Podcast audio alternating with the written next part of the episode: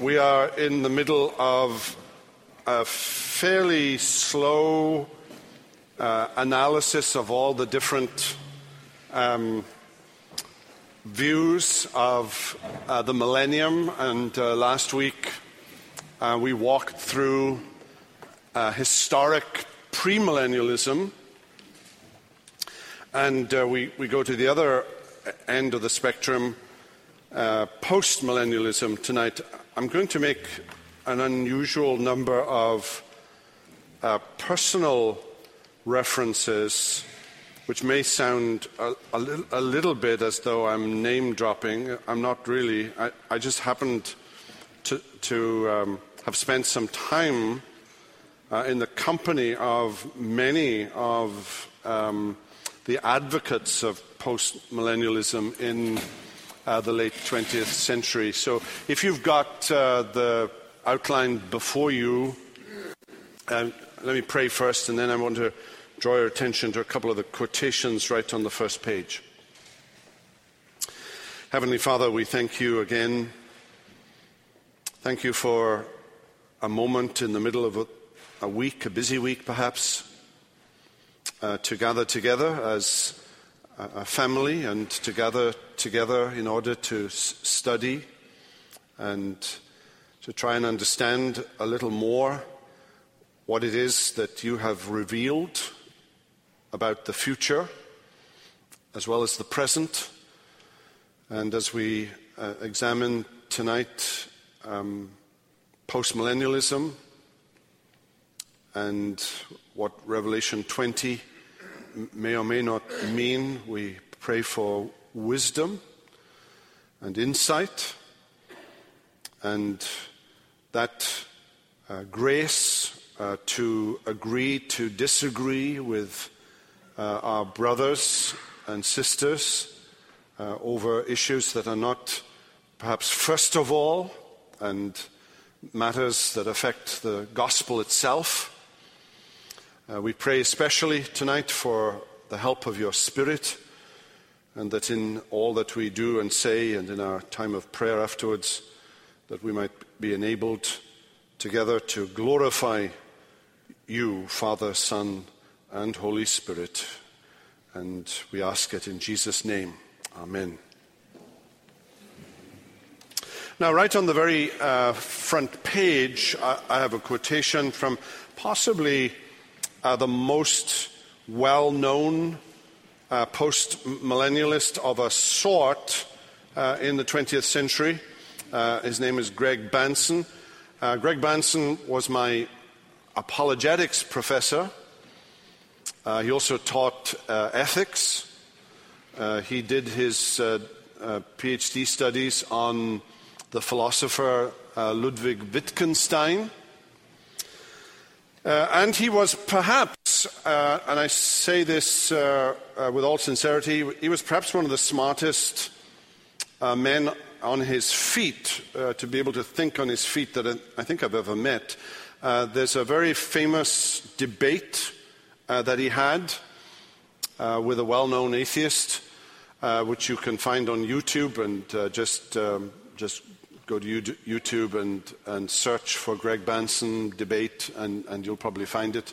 Uh, and it's well worth listening to. Um, uh, he, he, had sort of two aspects to him, and one was, uh, one was as a philosopher and as an apologist.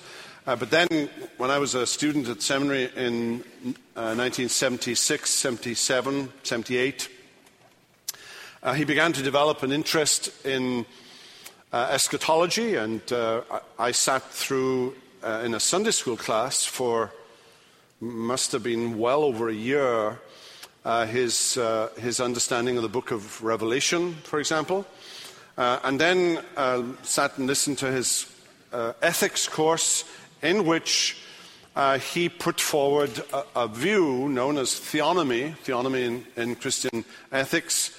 Um, got him into a heap of trouble with the seminary and uh, was dismissed. And uh, that's just part of history. And um, has since uh, died. Uh, died, I think, in the middle 90s. Um, Uh, somewhere in this lecture, I think I have some biographical details about him. But Greg Bahnsen defines postmillennialism, and, and he was a, an advocate of a certain kind of postmillennialism uh, in which he saw the end time, uh, a, millennium, not necessarily literally a thousand years, but a period, a golden age before Jesus comes. So the second coming is post after the millennium. So the millennium is before the second coming. And in that golden age, he advocated a return to the civil law code of the Old Testament. Uh, almost, not quite, but almost a kind of reintroduction of a, a theocracy of sorts, except that this was a worldwide vision. Uh, I have to say that most of them only envisioned this in the United States rather than in South Korea or uh, in Thailand or somewhere. Um, but, but uh, and, and, there were a group of, of uh, men, and I'm going to allude to several of them, who appeared in the mid uh, 70s. Uh, Dr. Davis was probably in Belhaven at that time in the 70s, or, or were you just in the pram? Maybe he was just seven years old in the 70s. But, but, um, uh, but Greg Bahnsen uh, wrote uh, a book that caused a great deal of attention. Um, uh, it affected a number of uh, ministers, both in the PCA, which was relatively new then, and in the OPC, the Orthodox Presbyterian Church.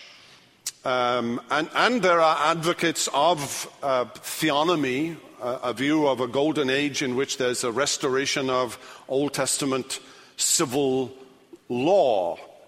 Um, and he defines here postmillennialism is apart from the other two schools of thought premillennialism and amillennialism by its essential optimism for the kingdom in the present age. Now, that's not saying a whole lot.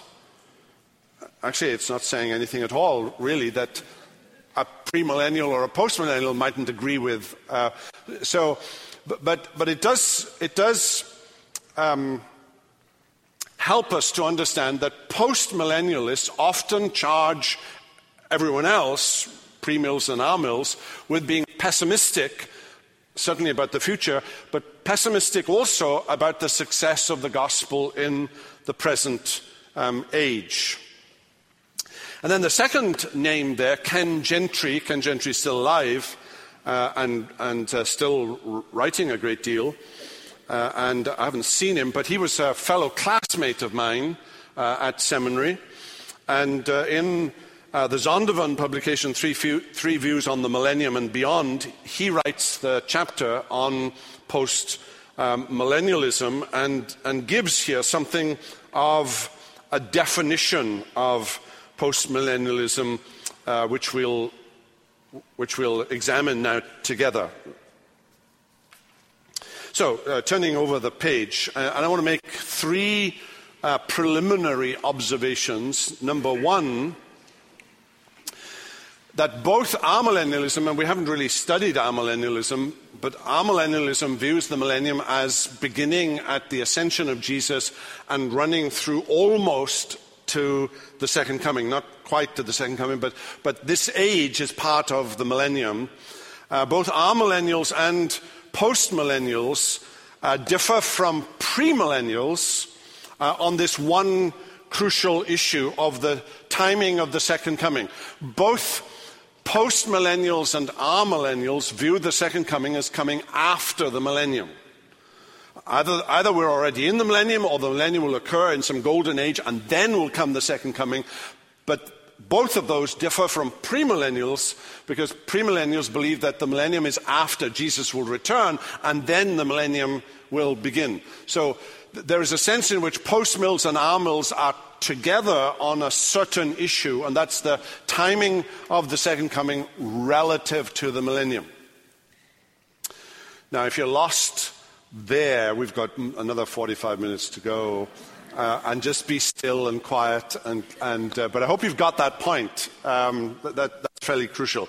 Uh, the second observation I want to make is uh, the stricter classification um, of amill, post mill, pre mill, that, that categorization of three views is a relatively recent classification. If you were to go back at least to the middle of the 19th century and then, and then go all the way back to the 18th, 17th, and 16th century, you, you, would not, you would not have that threefold classification. And so older theologians, and even theologians from a Reformed perspective, would have only really spoken about pre and post. The, the, the, the language of amillennialism really only begins in the 1930s, I think, and, and begins um, really as grows out, I think, of Princeton Seminary and grows out of, the,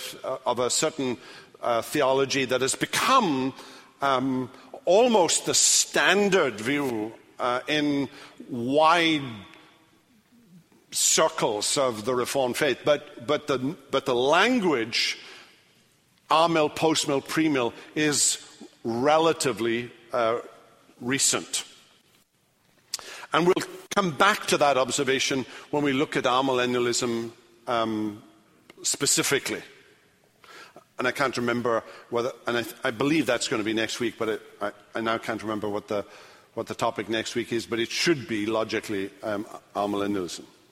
The third observation is uh, the problem of definition. If you define postmillennialists as Greg Bahnsen just did on the cover, that postmills are optimistic. They're certainly optimistic about the future. They see a golden age. And, and you can imagine, in the wake of a century, 20th century, in which there have been more world wars and wars generally than any other century, that, that especially, especially in the first half of the 20th century, there was a great deal of pessimism. It was hard to be optimistic about the future in the wake of two world wars. Um, and um, if you define postmillennialism purely on the grounds of a fairly loose category like optimism, you're going to, you're, you're going to find yourself in difficulty defining the three views w- with any specificity because there are optimistic amills and there are pessimistic post mills. Right? So it all gets a little fuzzy at the edges. And, and that does mean that sometimes certain theologians, and the, and the number one theologian would be somebody like B.B. Warfield, uh, B.B. Warfield of Princeton um, uh, Seminary, uh, late 19th uh, century.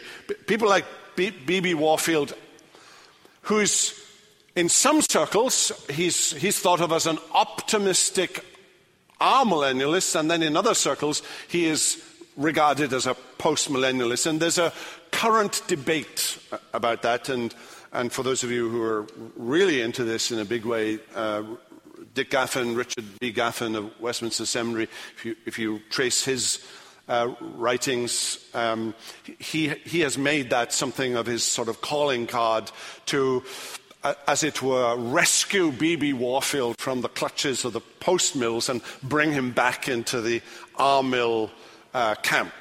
Uh, not uh, easy to do, but, but he has certainly made that case.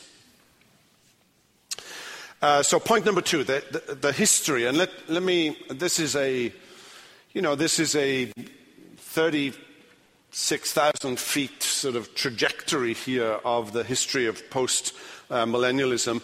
And I'm, I'm deliberately um, beginning, as it were, in the modern age rather than going back to uh, the patristics and, and, and so on. So typically, postmillennialism is associated with these characters.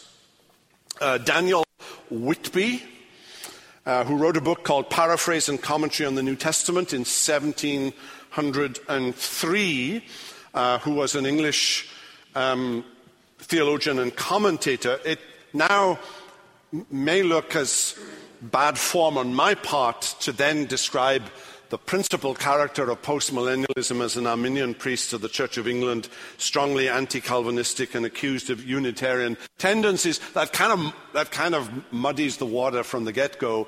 Uh, and I don't intend really to do that. I, I want to give postmillennialism a good airing here.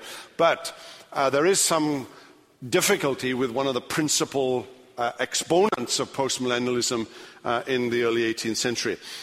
Uh, another name, Thomas Brightman, from 1562 to 1607, uh, a, a, commentator and, and wrote a, a, commentary on Revelation. And his books, uh, his commentary on Revelation, as I said last week, was enormously influential for uh, the Puritans, for example, who wrote the Westminster Confession.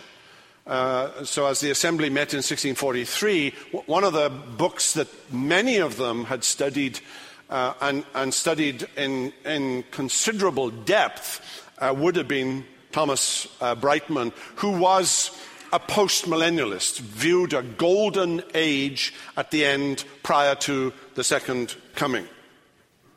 Crossing the pond uh, to New England in the similar period, uh, late 16th, early 17th century, John Cotton, uh, coming back to, the, to England, uh, John Owen, uh, perhaps the principal theologian of the 17th uh, century, and, and, I've just picked, uh, I've just picked one aspect of John Owen, and that is John Owen remember in the 1640s, uh, the, the, the, assembly, the, the, Westminster Assembly meets, but in the 1640s you have the Civil War uh, between the Roundheads and Cavaliers, uh, parliamentarians, and, and, the Royalists of uh, England, uh, which, uh, which the Royalists lose.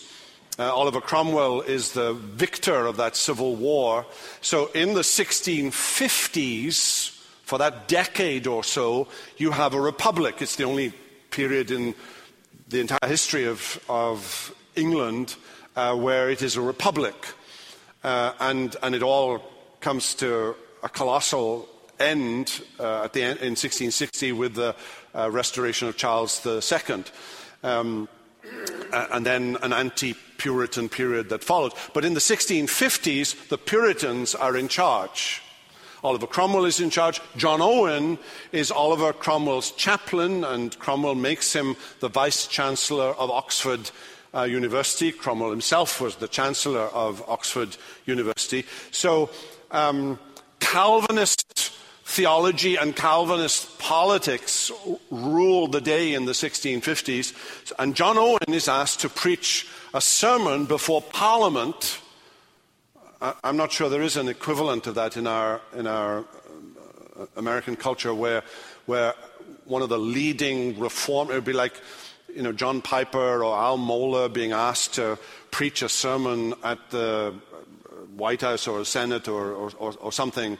Uh, that, that would be almost the equivalent. And, and that scenario is unimaginable uh, for me today. But John Owen is asked to preach the sermon, and the sermon is called The Kingdom of Christ, in which he expresses the view that multitudes of the nations would be converted and come under the lordship of Christ.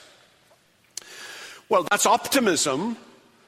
And you, and you could say John Owen isn't saying anything more than what, what is happening right now when when we see uh, millions of Chinese coming to faith in Christ, or as I was hearing last week, an incredible thing happening in Indonesia at the minute. Uh, with uh, uh, churches of tens of thousands, all of them five point Calvinist churches in Indonesia. Something incredible is happening in Indonesia. Uh, and, and, you could say John Owen, John Owen isn't saying anything more than what an amillennialists might say about the spread of the gospel uh, in the kingdom. That doesn't necessarily make you um, a postmillennialist looking for a golden age, a millennium, prior to the return of Christ. But John Owen is, uh, because of this sermon, is often labeled a postmillennialist. Moving on down, uh, Jonathan Edwards uh, in 1739 just at the beginning of what we call the Great Awakening, um, preaches a series of sermons, which then, after he's dead, is published as a book called The History of the Work of Redemption. Uh, interestingly, the history of the work of redemption is now often thought to be one of the very first sort of biblical theologies, a theology uh, that begins with Genesis and works its way through to the book of Revelation, telling the story and the theological significance of the history of redemption, something that's very popular in the 20th century and popular among uh, folk like us. Um, but it was fairly new when Jonathan Edwards uh, did it. And um, Tis not unlikely, he says in, in one of these sermons, tis not unlikely that this work of God's Spirit that is so extraordinary and wonderful is the dawning, or at least a prelude, he's speaking about the Great Awakening, of that glorious work of God so often foretold in the Scripture. And there are many things that make it probable that this work will begin in America. So there. Uh, so uh, now, if you'd have been living in 1739, with the astonishing things that happened. Hundreds of thousands of people come to saving faith in, in, in, weeks, in matters of weeks and months in New England, in what we call the Great Awakening, the preaching of uh, George Whitefield uh, in the Carolinas and, and, and elsewhere. Uh, this, you'd be forgiven uh, if, if, for saying something like Jonathan Edwards saying that this is the dawning, perhaps, of the golden age that, that is spoken of, at least he thinks is spoken of in the Old Testament. And obviously, it's beginning in America because this is where the revival is taking place. Actually, there were similar things happening in um, Northern Ireland, for example, in Scotland, uh, also part of that Great Awakening uh, movement. Well, we'll, we'll, quickly pass through now a series of names associated with uh, um, the Princeton uh, Seminary, Archibald uh, Alexander, uh, his son uh, Joseph Addison, uh, J.A. Alexander, who wrote a, a very well known commentary on the prophecy of Isaiah, particularly chapter 2 and verses 2 to 4, which we'll come back to a, a little later in the lecture. And I've got a quotation there, which I won't read, from uh, J.A. Alexander. And then the Hodges, the father and the son. There are two Alexanders and the two Hodges, Charles Hodge. Um, and I've got a definition, uh, uh, a statement from his uh, systematic theology. And then his son, um, Archibald Alexander Hodge, um, named after Archibald Alexander. It all gets very confusing at, at Princeton Seminary, but this is uh, the son of Charles Hodge, uh, in, in which uh, he advocates a similar view to his father, uh, a, a post millennial uh, view, a, a view ex- expecting a golden age at the end of history. Now, uh, let me move down to the 20th century and pick up three names of, of some importance. Uh, J. Marcellus Kik, An Eschatology of Victory. Uh, John Jefferson Davis, perhaps less well known now, uh, Victory of Christ's Kingdom, and then Iain Murray, who, who you, know because he's been here and, and close friend of Dr. DeWitt uh, and author of uh, numerous books uh, um, and a close friend of Sinclair Ferguson and, and myself. Uh, the wrote the Puritan Hope, and the Puritan Hope was was a, a, a, a, very influential book because it was describing the eschatological views, end time views of the Puritans, uh, which, when, when he wrote it, was less well known than it is now. There's been something of a revival of interest in Puritanism, and, and the, we, we, know a whole lot more than, than was the case when Iain Murray actually wrote this book. And it was somewhat surprising um, the views that the Puritans held with respect to end times, in particular, the expectation of the conversion of Jews uh, prior to uh, the coming of Christ in fulfillment of Romans 11:26, and all Israel shall be saved. So when Iain Murray, I remember the, when this book was published, I, I, remember reading through it, being completely overwhelmed by it. Uh, this was all relatively new to me. Uh, of this, this huge um, expectation among the Puritans, among Reformed uh, preachers and theologians of the 17th century with regard to a, a considerable optimism about what would happen before Jesus comes and, and how that affects your view of history, how, how that affects your daily life if, if you think there's, there's enormous blessing coming. Uh, because there are those who are walking around saying things are getting worse and worse, and things are going to get dark, and there's going to be the Battle of Armageddon and Gog and Magog, and, and, and, and there's, there's nothing good to look forward to. Whereas, whereas these folk are saying almost the opposite. There's, there's tremendous optimism with regards to the future.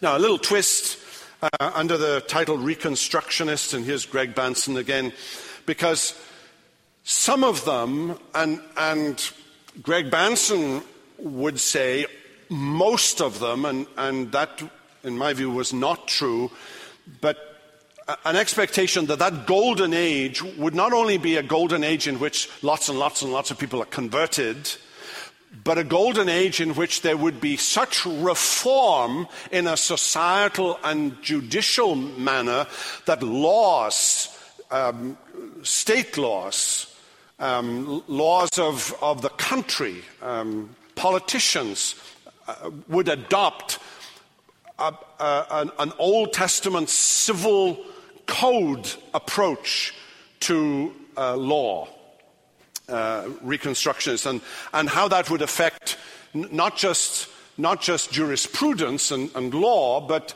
but also affect things like economics. So you have Gary North, who's still alive, Gary, Gary North, uh, well known economist um, and reconstructionist. So he was writing about, uh, about a certain Old Testament um, view of economics. Uh, and uh, David Chilton, uh, again, I was in class with David Chilton. He was in my graduating class in the 1970s. Uh, wrote a number of uh, books, died, as you see, in 1997. Uh, but the, probably the most influential of all of those books was The Days of Vengeance, which he published in 1987, which really is a commentary. It's a, it's a weird commentary, but it's a commentary on the book of Revelation. It's like no other commentary you've ever read in the book of Revelation, but it is from a, a reconstructionist point of view, uh, expecting um, not just a golden age, but a reintroduction of Old Testament civil law and, and, and certain other practices during this golden age. And then Ken Gentry, uh, who's uh, still alive and, and speaks at uh, conferences and so on, you may know his name uh, an ordained minister of the Reformed Presbyterian Church General Assembly, RPCGA. Now, what are the main features of post millennialism? And again, these are broad brush uh, categories, but let's try and get a handle now on what, what are the main features of post millennialism. Number one, the triumph of the gospel. So let, let me pick out Loraine Boettner's definition of postmillennialism. We have defined postmillennialism as that view of the last things which holds that the kingdom of God is now being extended in the world through the preaching of the gospel and the saving work of the Holy Spirit in the hearts of individuals, that the world eventually is to be, and here's the, here's the kicker, Christianized. Right? The world is going to be Christianized, and that the return of Christ is to occur at the close of a long period of righteousness and peace, commonly called the millennium. That's about a, as good a definition of postmillennialism. It's much more, uh, it's much more specific than Greg Bahnsen's uh, definition of, of postmillennialism on the cover of our lecture tonight. So, a, a golden age in which, notice, the whole world, at least a generation or two, will be Christianized. So, so uh, looking forward to a world in which the majority, it, uh, presumably in every country, not just in North America, but in, in, in Australia, New Zealand, in, in Iceland, in Thailand, in, in Zimbabwe, and wherever, the majority are believers. Now, I can imagine some of you have never heard that, perhaps. I mean, I can imagine that that's possible within this room. Uh, that, that, you've never heard anybody advocate such a thing, but, but that would be the view of postmillennialists, and postmillennialists tend to think that that has been the majority view, uh, and, and was the view of um, the majority of folk uh, in, say, the Westminster Assembly, the authors of the Westminster Confession. And uh, th- that, that I would challenge a, a, great deal. But that's an accurate, that's an accurate description of what postmillennialism is. The triumph of the gospel. Uh, closely allied to that, then, is the idea, the notion of a golden age. A golden age known as the millennium. They may differ as to how literal that millennium is going to be, whether it's going to be a thousand years or more or less a thousand years, or whether the thousand years is just meant to be um, meant to be a symbol. So there are postmillennialists who believe that this golden age will only last for a generation or two. What, what does that make? 60, 70 years or, or so? Uh, so there are differences of opinion. But the idea, the notion of a golden age, history is getting better, not worse. Uh, thirdly, the sequence here of end time events gospel advance in fulfillment of the Great Commission in Matthew 28. So the gospel is moving out into all the nations of the world. So the nations are being converted. What does that mean exactly? Individuals are being converted, people are being converted, people are being renewed by the Holy Spirit, and that's affecting what they do in their spheres of responsibility, including government and, and judiciary and economics and business and, and so on. So, so the language then gets a little fuzzy. Not only are people being converted, but but nations are being converted. Not clear what that means. Uh, then the millennium begins. A golden age begins. Whether it's a generation or two generations or, or literally a thousand years, then Satan is released for a little while. Revelation 20. Then comes the second coming. That's the sequence of events that defines postmillennialism. At the heart of postmillennialism, if you want to see a golden age in which, in which the majority of the world are converted, it's to your advantage then to adopt a view that says, well, the Jews are going to be converted. Millions and millions of Jews, uh, diaspora Jews and Jews living in, in, in Israel, are going to be converted in fulfillment of a specific text in Romans 11:26, and all Israel shall be saved. We've looked at this text before in, in previous weeks. But, but, you can understand that if you're a postmillennialist, you, you want that text to be saying the Jews are going to be converted. So it, it, it wouldn't make any sense if you're a postmill and you didn't, you didn't advocate that view of Romans 11:26. As a side thought, if you're still tracking and you haven't switched off, just because you believe that Romans 11:26 advocates conversion of Jews doesn't necessarily make you a postmillennialist. Or does it? John Murray, for example, has a classic exposition of Romans 11:26 that advocates conversion of Jews at the end of time. But if you read John Murray's interpretation of the Olivet Discourse, which we looked at a few weeks ago, in my opinion, that's a classic arm millennial interpretation. Right? So, so the fact that you believe Romans 11:26 advocates the conversion of Jews doesn't make you a post-millennialist. But if you're a post-millennialist, you do want to advocate Romans 11:26. Uh, and then some, not all, and uh, not even the majority, some advocate um, a view known as the dominion of Christ and, and what's now become known as Reconstructionism.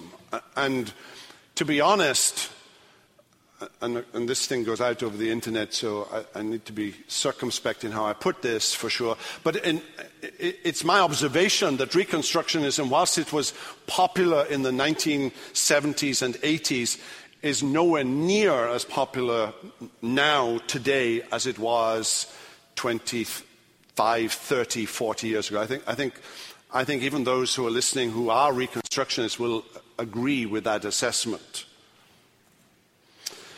Now, what is the biblical case for postmillennialism? And the biblical case are, uh, is made of a series of, of axioms. Number one being the promises of universal blessing. And let's take a few of them uh, in the Abraham narrative, uh, Genesis 13, 16. I will make your offspring as the dust of the earth, so that if one can count the dust of the earth, and so on. So, so there's a promise that includes at least the idea of lots and lots and lots of converts. Now, is that going to be literally true at any point in history? Other than in the new heavens and in the new earth, that the seed of Abraham will be like the, like the dust uh, of the earth. Or in uh, Genesis 15, and he brought him outside and said, Look toward the heaven and number the stars if you're able to number them that he said to him, So shall your offspring be. Interpreting that as there will be a point in history when the offspring of Abraham will be like the stars in the night sky. And so on, another text from Genesis 17, Genesis uh, 22. But let me drop down to the very last um, text in the parable in Matthew 13, uh, he put another parable before them, saying, The kingdom of heaven is like a grain of mustard seed that a man took and sowed in his field. It is the smallest of all seeds, but when it has grown, it is larger than all the garden plants and becomes a tree, so that the birds of the air come and make nests in its branches. He told them another parable the kingdom of heaven is like leaven that a woman took and hid in three measures of flour till it was all leavened.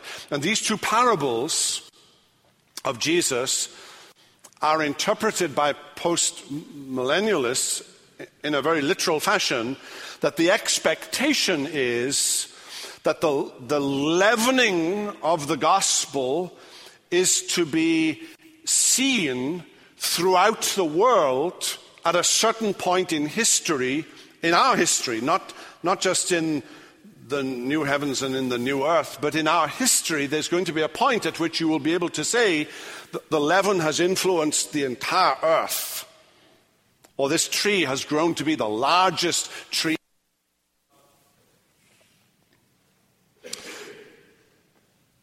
So, um, I'm saying the promises then of universal uh, blessing uh, in the Abrahamic narrative in uh, these parables in Matthew. Um, also, scriptures that seem to imply the present dominion of Christ. Not that Christ will one day exercise dominion over all the earth. So, so there's an aspect in which we pray, Thy kingdom come, so that the rule of God will be manifest in all the world at some point in the future, but that this, this is going to be manifest in our future, in, in, in real space time history.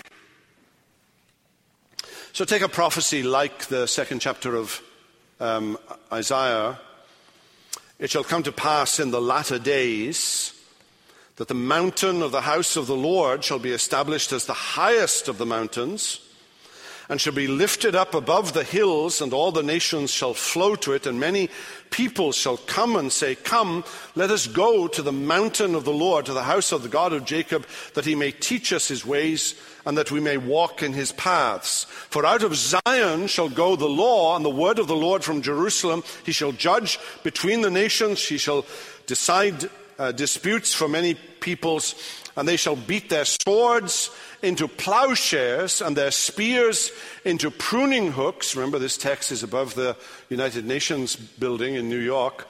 And they shall beat their swords into plowshares and their spears into pruning hooks. Nation shall not lift up sword against nation, neither shall they learn war anymore. Now, how, what is that prophecy saying? Is that prophecy saying something that's going to be literally true in the history of the world where the world has been Christianized? Right? So there's no war. There'll be no need for an army. There'll be no need for uh, a police force. Uh, right? If, if you interpret this passage in a literal way, and the charge of postmillennialists is that we read passages like this and we spiritualize them. That this isn't speaking of any history that's going to happen in this world. This is speaking of the, of the age to come. It's, it's, speaking of the new heavens and the new earth. It's a picture of the new Jerusalem, if you like, the, the, the, the new world order in which there will be no, no uh, war or strife. And similar passages in uh, other, uh, other parts of the prophecy of um, Isaiah. So, what do you do with all the bad stuff? What do you do with the book of Revelation and all the bad stuff? Well, you bring it back to um, AD 70. Right? All the bad stuff in the book of Revelation is predicting events that actually were fulfilled in the destruction of Jerusalem in AD 70, the so called preterist view or semi semi preterist view of the book of uh, Revelation, which we've already talked about in previous uh, uh, weeks. So, the question uh, um, that Revelation 20 poses is a question what does the thousand years mean? The thousand years in which Satan is cast into a prison. And postmillennialists will say, well, that can't be now because Satan is advancing in certain parts of the world. There's war, and there's ISIS, and there's, uh, there's, there's, there's bad stuff. Right? So the millennium hasn't begun yet. The millennium is still future. Right? And, when, and when the millennium begins, that'll be when Satan will be cast into prison for a thousand years. He'll be released for a little while, and then the second coming will come. But, but, but the millennium hasn't yet begun. The Puritans thought it had begun in the 1650s. John Owen thought it might have begun. Jonathan Edwards thought it began in 1739 at the Great Awakening. In the 1970s, for some reason, some people thought they could see it coming. They could see little, little clouds uh, on the horizon that might have been portents of a, of a beginning of a, millennium. Um, well, you pay your money and you get your choice here, but, but all of this, all of this uh, is, is symptomatic of how do you interpret the millennium of Revelation 20. Last week we were looking at a pre-millennium, so, so pre-millennial, so the second coming comes comes before the millennium. So the millennium definitely hasn't started yet because the second coming has to happen first. And then the millennium will occur. This is, this is, the millennium hasn't started yet, but it will start in a golden age before the second coming. Uh, there's another view, uh, and that's um, millennialism, and we'll, we'll have a look at that uh, I think that's next week. I, I, really can't remember, but it should be logically next week. But if it's not, I'll apologize next week. Uh, but I, I, think that's the trajectory of thought. Uh, save your questions uh, for the end, when, when, uh, when we'll, we'll have some Q&A together, but my time has, has gone. Father, we thank you. Um, Thank you that you have been pleased to reveal, however, however difficult uh, some of this might be.